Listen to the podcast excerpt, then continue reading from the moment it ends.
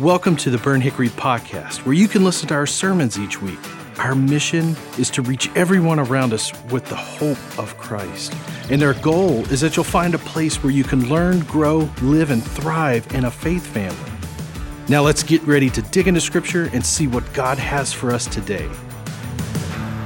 I bring a big ol' hello from almost 300 students and leaders uh, that are at Fall Retreat. We had an incredible night uh, last night of worship. They've been there for about 24 hours, so I know the middle schoolers are really ripe uh, by now, and the high schoolers are groggy. Um, amen. I know a lot of you guys have family, have kids that are there, and you are just enjoying your weekend. I do want to ask you something though. Uh, would you do me a big favor and tonight from 7 until 8:30 tonight.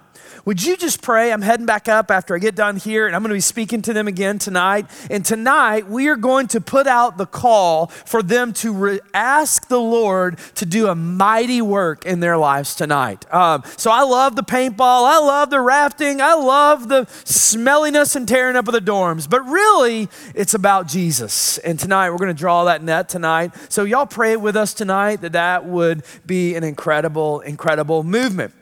Well, listen, today we're launching a new series, as you just saw from the new intro, called Little Letters to Big Truths little letters to big truths. And here's what we're going to do over the next couple of weeks. What we're going to do is we're going to show some love and spend some time in those books in the New Testament that are kind of forgotten about, that are left out a lot. That we kind of skip by them, or maybe just when one page gets stuck to the other page, we forget about it. We're going to be looking into some of these little bitty letters that absolutely do have some big truths. But I want to tell you before we even begin, there's no way that I'm going to be able to every single week walk through every truth in every letter. Okay, I just can't do that in a 30, 40 ish minute talk. There's no possible way that I can get to all the truths. So here's your homework, all right? When I introduce a book on Sunday,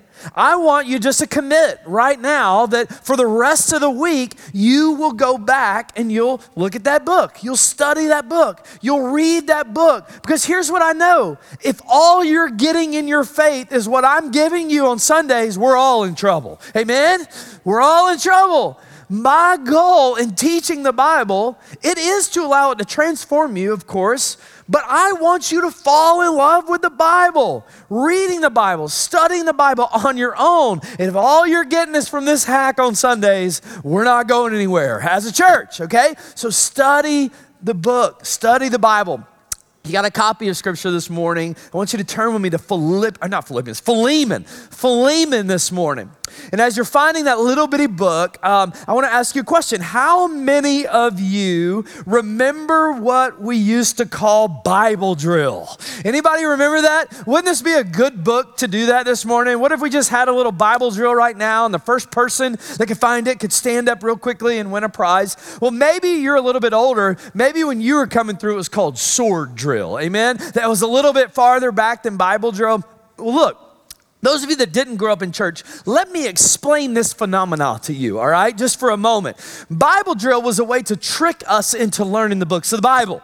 It was a way to give us a way to learn the, the books of the Bible. For those of us who are a little bit stubborn, it was a way to get us to love the Bible. Amen. It was a great, great deal. So I wasn't good at many things in life, but I was pretty dang good at Bible drill. I really was. And here's how Bible drill kind of worked worked somebody in the front, the judge of the Bible drill, because you have to have a judge in these things, would call out a book of the Bible, would call out a passage of scripture, or would call out a verse. And as the student that is standing on the stage, if you knew the book, if you knew the Bible, if you knew the book before it, after it, whatever, you would step forward in the line, in the line, and they may call on you to prove that you knew it in front of God and everybody in the crowd, right? That was Bible drill. And the person that was the the best at it would win the prize, would go on to the state meet and become the state champion of all Bible drill.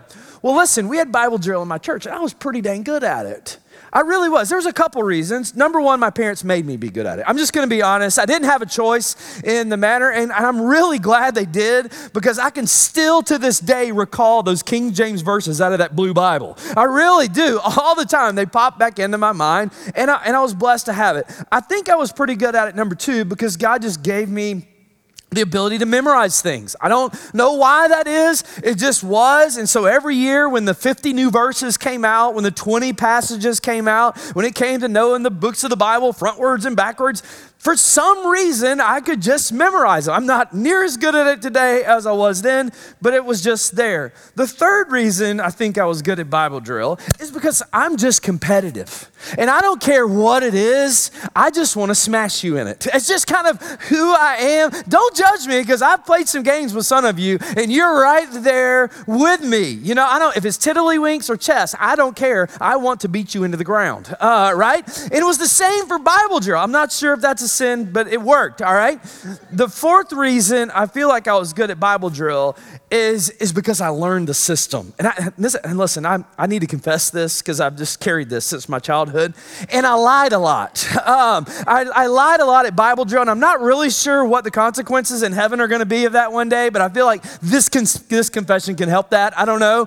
But I learned in Bible drill that if they called on you in question A, they would not turn around and call on you in question B. They would never call on you twice in a row. Therefore, if I had just answered a question, I was stepping forward and I did not care that next time up. And I cheated my way through Bible drill. I'm just going to tell you right now, I cheated my way through it. Well, listen, the book of Philemon would be one of those books that you always dreaded to have to find in that five seconds or whatever it was.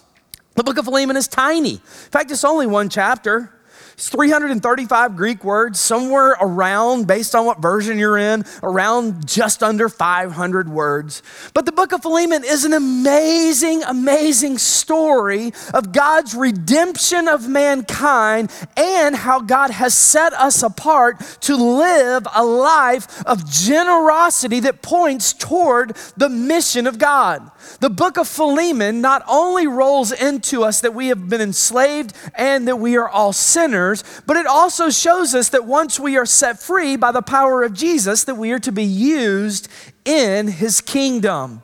In fact, let me tell you the story of the book of Philemon before we read the story all right? Philemon was a Roman nobleman, all right? First century AD, Rome was here. He was an incredibly wealthy, incredibly influential man in Rome. He would have had multiple estates, multiple homes, multiple vineyards and enterprises under his household. Therefore, during this time, Philemon was not only wealthy in stuff, he would have had a lot of servants. He would have had a, a lot of slaves, a lot of people serving him and his family. Well, one day, the Apostle Paul heads to this little town called Colossae. It's where we get the book of Colossians from. He heads into this town on a mission trip one day, and the Apostle Paul leads Philemon to the Lord on this mission trip. Leads this Roman incredibly influential person in this town to the Lord. He gives his life to Jesus. The church of Colossae is birthed in the town, but quite literally birthed in Philemon's home. It is meeting in his home. He is hosting the church in his house. Well, one day, one of Philemon's servants, a guy by the name of Onesimus. All right, stay with the story. I know it's kind of cool and there's a lot of names, but it's going to make a point. A guy by the name of Onesimus one day, one of his servants decides that he had had enough.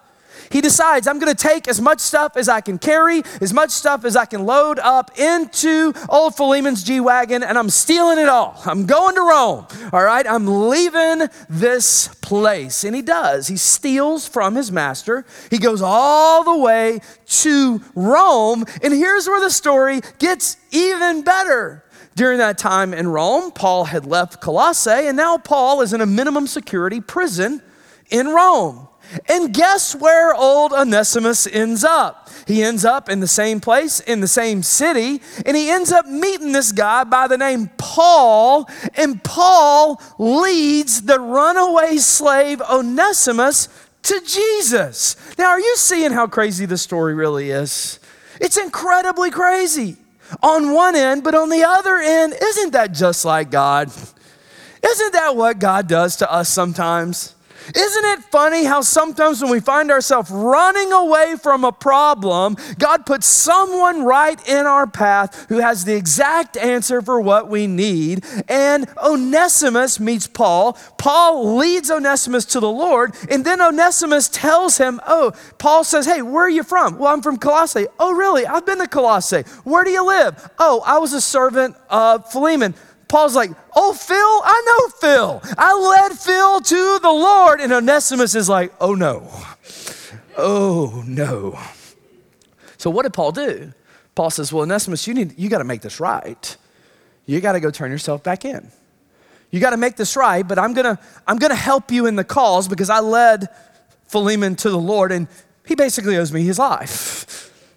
So Paul sends Onesimus back to Colossae with this little bitty handwritten letter and with the book of Colossians, I might add. And he takes it back, and Philemon receives the letter from Onesimus. And what we're getting to read this morning is we're looking over the shoulder into this private little letter. Go with me, Philemon, chapter 1, because there's only one chapter, verse 6. This is Paul talking. Paul says this I pray, Philemon, that your partnership with us in the faith may be effective in deepening your understanding of everything, every good thing that we share for the sake of Christ. For love, your love, has given me great joy and encouragement. Because you, brother Philemon, have refreshed the hearts of the Lord's people. Now put your finger there. Here's what he's saying. In other words, Philemon, you're faithful. The church is meeting in your home. You're the real deal. You are a believer, and I'm thankful for your partnership. Look at verse 8. Therefore, Paul says, although in Christ I could be bold and order you to do what you ought to do, yet I prefer to appeal to you on the basis of love. It is I, none other than Paul, an old man, now also a prisoner of Christ Jesus, that I appeal to you for my son Onesimus. Now, why does Paul call him his son? He calls him his son because he just led him to the Lord. That's just a fancy way of saying he is my son in the Lord. I led him to the Lord. I appeal to you for my son Onesimus who became my son while I was in chains. Formerly, verse 11, he was useless to you, but now he has become useful. Put your finger there because we got to talk about that. The word Onesimus, literally translated out of the Greek, means useful. It means useful. If you were to say, if you were to say in Greek the word useful, it would be the word onesimus. Now look at the play on word that God is showing us in Scripture. He's looking at Philemon going, hey, useful has become useless to you because he stole from you, but now he's become useful to me because he's useful to the kingdom. Did you get that? That's exactly what it's saying right there. And he, he says basically, more than just being a servant to you, now he's a kingdom servant. Keep reading. Formerly he was useless to you, but now he's become useful. I am sending him, who is my very heart, back to you I would have liked to keep him here with me so that he could take your place and helping me while I'm in chains uh, with the gospel. But I did not want to do anything without your consent, Philemon, so that any favor you would do would not seem forced, but would seem voluntary. Verse 15, perhaps the reason that Onesimus was separated from you for a little while was that you might have him back forever, no longer as a slave, but better than a slave, as a dear brother. For he is very dear to me, Paul says but even more dearer to you, both as a fellow man and a brother. Verse 17. So if you consider me a partner, Paul says, welcome him back as you would welcome me. If he's done anything wrong or owes you anything, charge it to me. I, Paul, I'm writing this with my very own hand, and I will pay it back. Dash, watch this. Not to mention, you owe me your very self. You gotta love the Bible. You got to love reading scripture. Okay, so what are we seeing here? Paul is really good at the guilt trip game. That's what I'm seeing. He's really, basically, Paul says, hey, okay, so Philemon, let, us get this straight. while you're living in the lap of luxury over here with all your other servants, I, an old man of the gospel, I am over here in Roman chains. I'm in chains, and I have led little O to know who Jesus is. I've led Onesimus to Christ. God has put on his life a calling for his life, a calling to ministry, and now I need his help. I'm chained up over here, and I need Onesimus's help. Basically, Paul says, Hey, if you really want to take him back, it's up to you. All right, if you really need him, I guess you can. By the way, Philemon, did I remind you that I'm the only reason you're not going to hell? That's what Paul says. And then he keeps laying it on, right? He's like, okay, look, Philemon, if you can't find it in your heart, that's okay. That's okay. I got it. When I, when I get out of prison, I'll come to you and I will personally pay his debts. I'll do that. If you can't find it, really, old friend, it's up to you. That's what he's saying. And just when you think Paul is done messing with Philemon, look at verse 22. It gets even better. Look at how Paul concludes this whole thing. And one thing more Prepare a guest room for me because I hope to be restored to you in answer to your prayers. In other words, oh yeah, Philemon, I forgot to tell you. I know you've been praying that I'm getting out, and I'm probably gonna get out. And when I do get out, I'm coming to your house. And if you don't let Onesimus out, it's gonna be really awkward. Really, really awkward.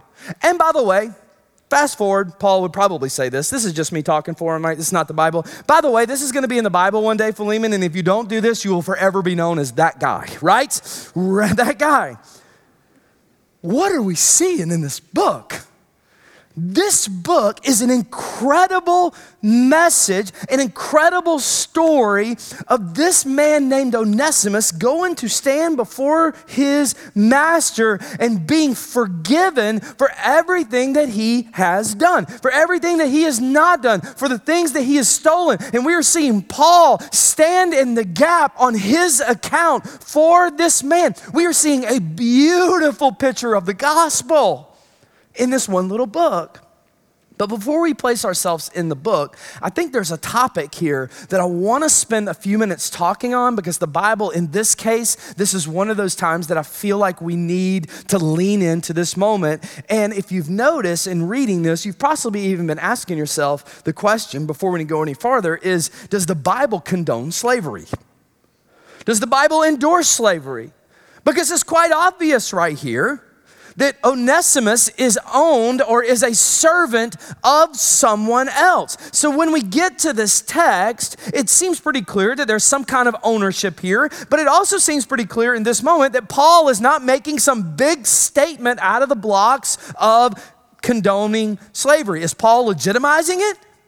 No, but I'll tell you this there have been people throughout history who have tried to take this text and take this book and try to prop it up to say, see, Paul did not say anything against it. Paul just swept it under the rug.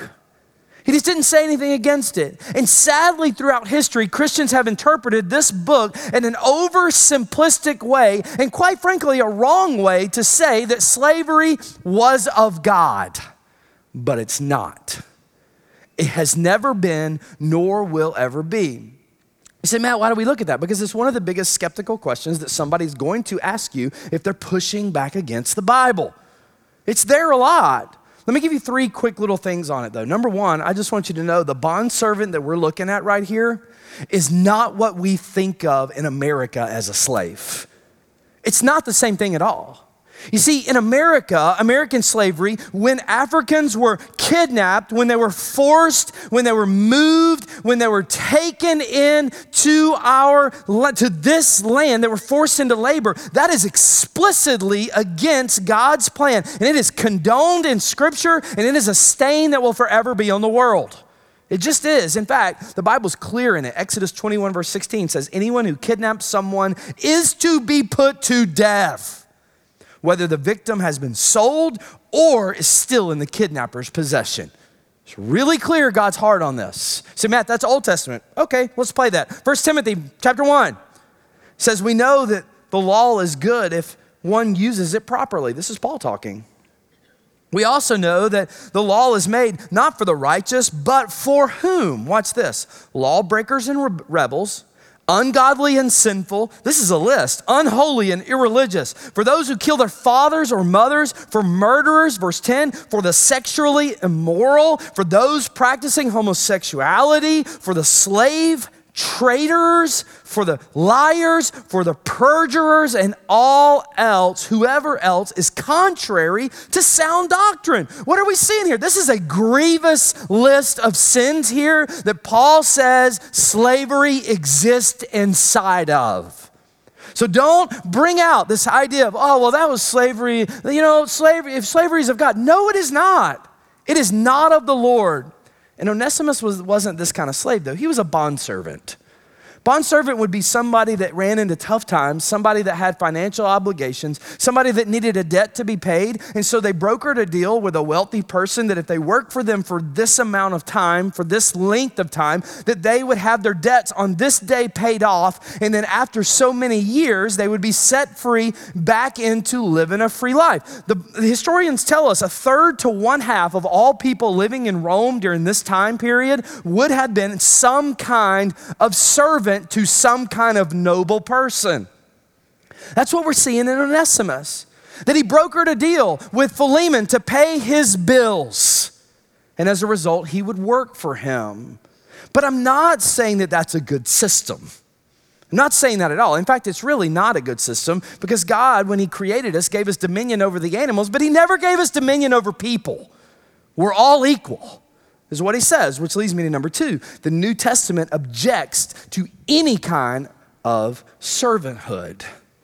It objects to any kind of servanthood. In fact, you can summarize the whole New Testament with two different verses when it comes to our ethic of dealing with other people. Matthew chapter 7 verse 12 says, "So in everything do unto others as you would have them do unto you." Clear as day. The second one is the great commandment, right? Love the Lord your God with all your heart, soul, mind, and strength, and love others as yourself, for there is no other commandment, the Bible says, that is greater than these. And there is no way to justify ownership or servanthood when you are treating someone else how you want to be treated. There's no way. The Bible calls us all, listen very closely, to all be unified and equal in this planet. That's how He calls us. Can I just tell you this? The ground at the foot of the cross is extremely level. It's extremely level. You see, Matt, what does that mean? That means there is one race, and it is the human race. It's the human race. There is one hope, and that is Jesus Christ and his righteousness. There is one class of people, and that is that we are all sinners and deserving of death, but in need of a Savior. There is one gift, there is one fortune, and that is what we are gifted as, as believers and heirs to the kingdom of God. And as a result, listen, when you come to Jesus, you are to leave all of your distinctions behind mind, all of them, and clothe yourself in Him. Does that make sense? That's the unity that Christ has given us as the human race. Look, look at Galatians chapter 3. So in Christ, you were all children of God through faith. For all of you were baptized into Christ. You have clothed yourself with Christ, and there is neither Jew nor Gentile, neither slave nor free. There is neither male nor female, for you are all in Christ Jesus. If you belong to Christ, it says, then you are Abraham's seed and the heirs according to his promise. You see, this is the unity of the gospel that is going to save this planet. This is the unity of the gospel that's going to cut through the mess, the junk, the stuff that we all live in every day. It's not a law that's going to do that. It's the unity of the gospel, which leads me to number three. This one's long. Rather than proclaiming a seemingly powerless political mandate, Jesus ultimately shows us that it is only the power of the gospel that can conquer the evil systems such as slavery. Now, I know that's big. That's big boy language right there, right? But here's what that means God knew at this moment that one guy making some big political statement about slavery was not going to be the thing that changed the world. What was going to change the world is when the church fell in love with Jesus, learned the gospel, and they moved out into the world and began to saturate themselves and began to love other people sacrificially like Jesus loved them. That's what that statement says. You see, a proclaimed edict at this point in Rome, it wouldn't have got any traction, but God knew over time He was going to grow His church, He was going to grow His people. The gospel was going to saturate into people's lives. And hallelujah, that years and years and years later, even though, yes, there's 11 million Africans trafficked across into the West, there was two times that many trafficked into Arabia. There was slaves that were trading other slaves. This was a worldwide problem till one day something happened, and it was the Great Awakening. When Jesus fell, at least in the West, and people like John Wesley and William Wilberforce began to preach the gospel of Jesus, what happened? The gospel leveled the playing field and said, We're all people saved by grace. That's the Bible's ethic on slavery. All right, swap topics. All right, swap topics. Just had to get that in. It was, a, it was I had to do it for the text. So here's the question: What did Philemon do? What did Philemon do? That's the question, right? What did Onesimus do? How did Philemon respond to the letter? What does the Bible say after Philemon got this letter? How does it lead us? Well, good news, bad news. The bad news is the Bible doesn't say it. Well, let's go. No, we're not doing that. The good news is we can think critically about this. Because I want you to think about something. Even though the Bible doesn't say this, you've got to ask yourself how did the book of Philemon get into Scripture? Right? Don't think 2021. Think first century. It wasn't like they sent a mass email out. They didn't go to Holman and print a bunch of stuff, send over to Lifeway, and let's get this thing going. That's not how the Bible came into play. How did the Bible come into play? How many of these letters was there? One. Now, catch this. Have you ever thought about the fact that if Philemon would have never set Onesimus free, do you really think Philemon would have circulated this letter to his church in Colossae and into the other church in Philippi and into the other church ultimately in Rome and Jerusalem? Do you think that Philemon would have done that? Or would Philemon be like you and me and bury this thing in the box somewhere, right? It's what he would have done. I mean, no, Philemon wouldn't have been like, hey, here's a letter Paul wrote me, and I just disregarded all of it, but I thought you guys should see it. No, he sent it to the rest of the churches because ultimately he allowed Onesimus to go free and he wanted it to be used as a kingdom ethic of how we can be involved with the kingdom of God. It's a picture of how a life that has been saturated with the gospel has been living. And here's where it gets even more interesting. In 110 AD, right, that would have been about 60 years later ish, all right? There was a church father by the name of Ignatius. Ignatius, you can read his letters, incredible. He was in Ephesus, he pastored the church of Ephesus for a long time. He refers to an elderly bishop that was still in the church by the name of Onesimus historians have traced it now, have looked at it, and have all agreed that yes, this church father is referring to the former slave useful that was now being used in the kingdom of God, pastoring the largest church of its time, the church of Ephesus. That's what we're seeing. That's what we're seeing in the Bible. So, what does this show us? It's showing us Philemon being transformed into an incredible, generous person. It was a big deal to let somebody go free, but we're seeing Onesimus to become set free to become a leader in the church, which gives us two challenges, all right? This is where we're going really quickly. Number one, I want you to write this down. God's desire is for you and for me, it is for all the Philemons to become radically generous participants in the mission of God. That's what this book's telling us. It's for all Philemons to become radically generous participants in the mission of God. Now, don't push back. Go, man, I don't own slaves. I get that. But you're a person of influence. You're a person of means. You're a person of wealth. No, I'm not. Okay, let's do the math on the planet. Yes, you are.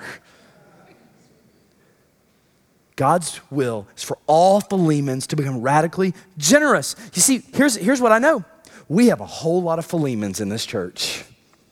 We got a whole lot of people who are sincere in your faith. Yeah, you're sincere. Who are regular here at church. You may even host things at your home, like Philemon hosted the church in his home. You are people who are pretty regular here. You are people like Paul knew Philemon's names. The pastors know your names in this church. You may have even been led to the Lord by one of the church leaders in this church, but you are like Philemon and you have yet to ask yourself until today. My prayer is, how can I best use my life and my influence for the kingdom of God?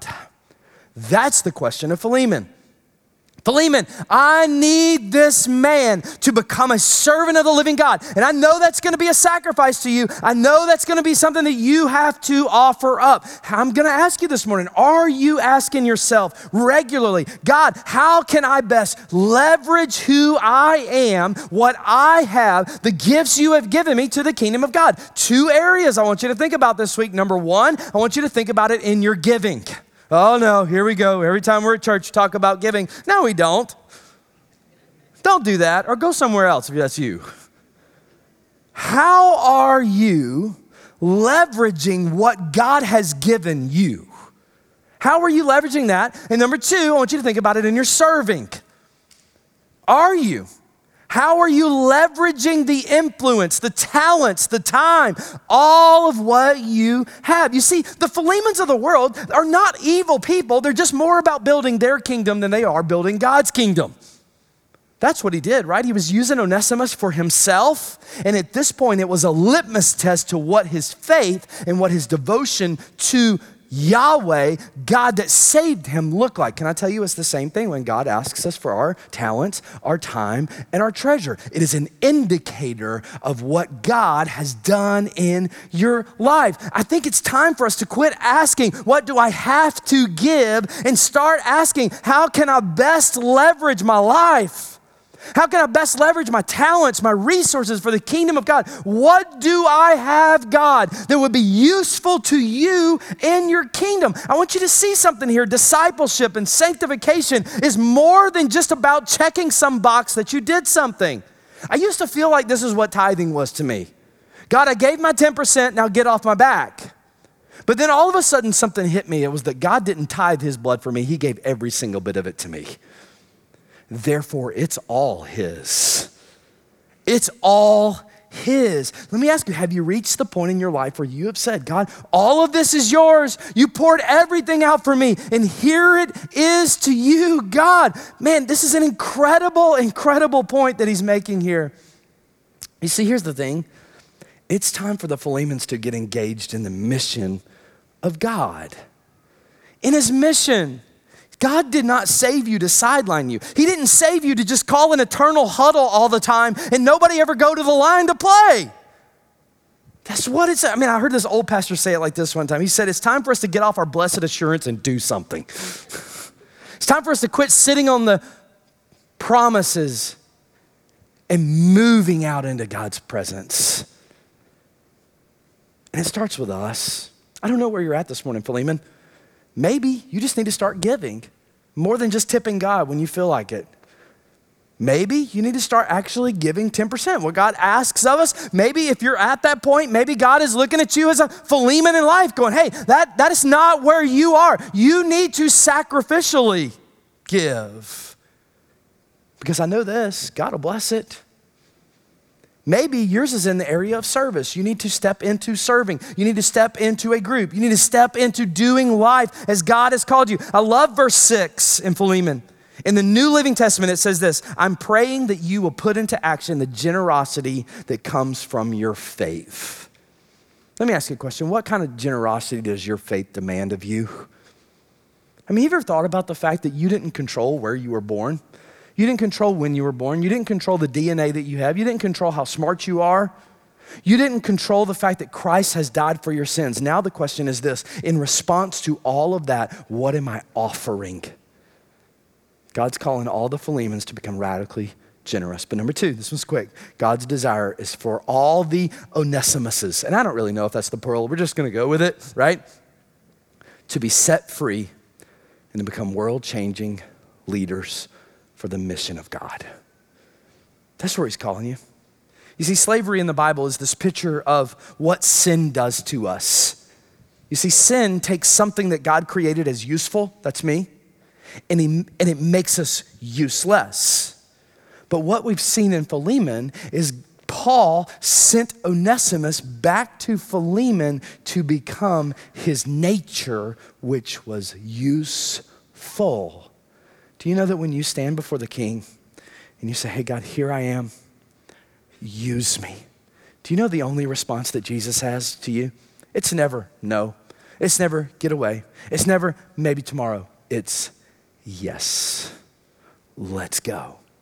You see, for many of us, sin has destroyed us and made us useless. But listen to me the gospel is the great liberator. The gospel is the liberator. It transforms us into what God has created us. It makes us useful in ways that we never thought we would be. Some of you have been putting limits on yourself your whole life. And I want you to see in Philemon what happened. What did Paul say to Philemon? Onesimus is now not just useful to labor for you, to serve you, to bring you your food. You are now called of God.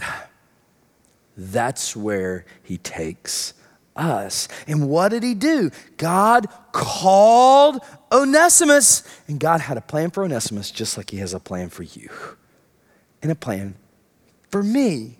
You see, God wants to set you free into his service. Man, I hope you're feeling this book. I'm not getting to everything, but I hope you're feeling in this book that we're all Onesimuses. We're all Philemons. We've all been enslaved to sin and need to be set free. We're all people of means who needs to be generous, but it is the gospel that transforms us. But here's the question Will we let it? Will we let it? Let me ask you a couple questions in, in closing. When you're thinking about your life as an Onesimus and a Philemon, question one What do you need to make right this week? This week. What is it that you need to make right this week? You know, is there going to be consequences? Probably. There probably will be. But think about Onesimus. Paul said, You got to go make it right. You got to go. I'm, gonna be, I'm with you. I'm for you. But you got to go make it right. You see, Onesimus stood in front of his master with a letter saying, Please accept me back. We stand in front of God with a cross that has made us right. Let me ask you, what do you need to make right this week? Onesimus could have been killed on the spot by law. But we stand before people all the time and we just need to make some things right this week to be useful and generous for the kingdom. Second question Who has wronged you that you need to set free this week? Who's wronged you? That you just need to say, hey, I'm, I'm flushing that. That's done. It's gone. Because I guarantee you this until you do that, you will never become generous. You will never become fully useful. You will always bury that in your soul, and it'll just drag you. Question three Is God pursuing you right now? Think about the story, how crazy it is. Onesimus jumps in the wagon, heads to Rome. And God chased him all the way there. And he ends up in this little prison with this man named Paul speaking over his life. Let me tell you something it's no accident that you're sitting where you're sitting right now. God has placed you in this moment. Is he pursuing you to a moment to where you need to say, Here's my heart, Jesus. Here's my life, Jesus. God, I accept you. I give you my heart. Make me to a useful tool of yours. Listen, it starts with receiving Jesus. It starts with receiving the gift. And then it moves into a flourishing relationship with Jesus. Do you need to give your heart to Jesus? Well, Matt, I don't know if I need to. Well, if you don't know if you need to, then you need to. You need him because he's the only way, the truth, and the life. No one comes to the Father except through him. Believer, for those of you that know Jesus, what's your next step of generosity? What is it? Even if it hurts. Lord Jesus, today, walk with us. these next couple of minutes of invitation. And God, I just pray that one out of those questions today, God, that you would do business in our souls with. God, we're praying for the Philemons of this church to be generous out of a response of what you have done for them. But it's their choice. God, we're praying for them to be generous in their giving, generous in their serving, generous in their forgiving. But God, we're also praying that the Onesimus has come to you, Jesus, to be useful for your kingdom. You're the great liberator. When we turn to you, you forgive and you set us free for your service. Lord, move in our hearts in this next couple of minutes, Jesus. Thank you, Lord. It's in your name we pray. Amen. If you need to move today, if you need to give your life to Christ, I'll be right here off to the side. You can jump on the text and you can hit on the next steps text. Maybe you want to join this church today. Maybe now you need to give. Maybe today you want to say yes to Jesus and step into that relationship. I'd love to talk to you what that may look like today. Let's sing together. Stand with me. Thanks for listening to this week's sermon. Were you inspired? Maybe you've got questions. Do you want to know more about Jesus? Then we'd love to hear from and connect with you. So take the next step with us by visiting burnthickory.com/next. Again, thanks for listening, and hey, stay tuned by subscribing and stay up to date by downloading the Burnt Hickory app.